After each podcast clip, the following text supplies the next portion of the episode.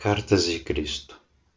Textos Complementares 17 Parte 1 Páginas 129 a 130 Mensagem recebida em 27 de outubro de 2007 Eu desci novamente em plena consciência para gravar na mente de meu canal mais uma mensagem ao mundo.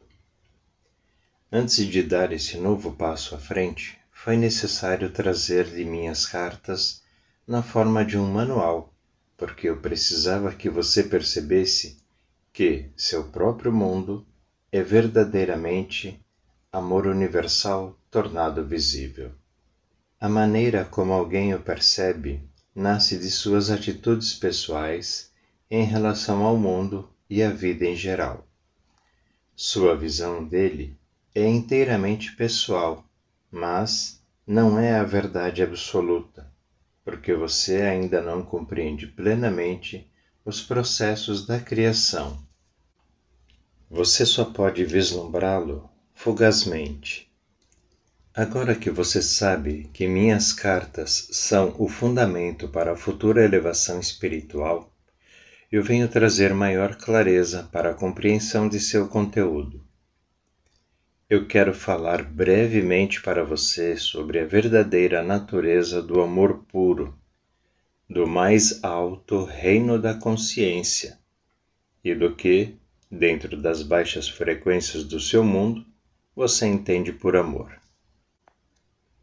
Compreenda que, mesmo que eu fale do amor com todo o meu ser transcendente, eu ainda preciso falar dentro do esquema de pensamento do seu mundo para poder iluminar você. Lá onde eu resido, na consciência do Eu Sou, reina o amor puro. Enquanto eu desço em consciência, minha compaixão cresce cada vez mais e me obriga a descer ainda mais nas frequências de consciência para entrar na consciência de sua condição no mundo moderno. Como posso ajudar você a compreender isso? Pense em como você se sentiria se chegasse em um lugar onde tivesse ocorrido uma carnificina.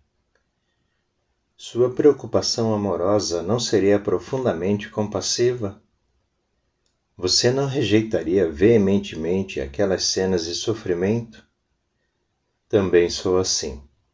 Apesar de saber que tudo é parte do processo evolutivo de transcendência da individualidade do ego, somente através das lições do sofrimento é que uma alma em viagem ganha autoconhecimento para conservar a individualidade após ter descartado o ego.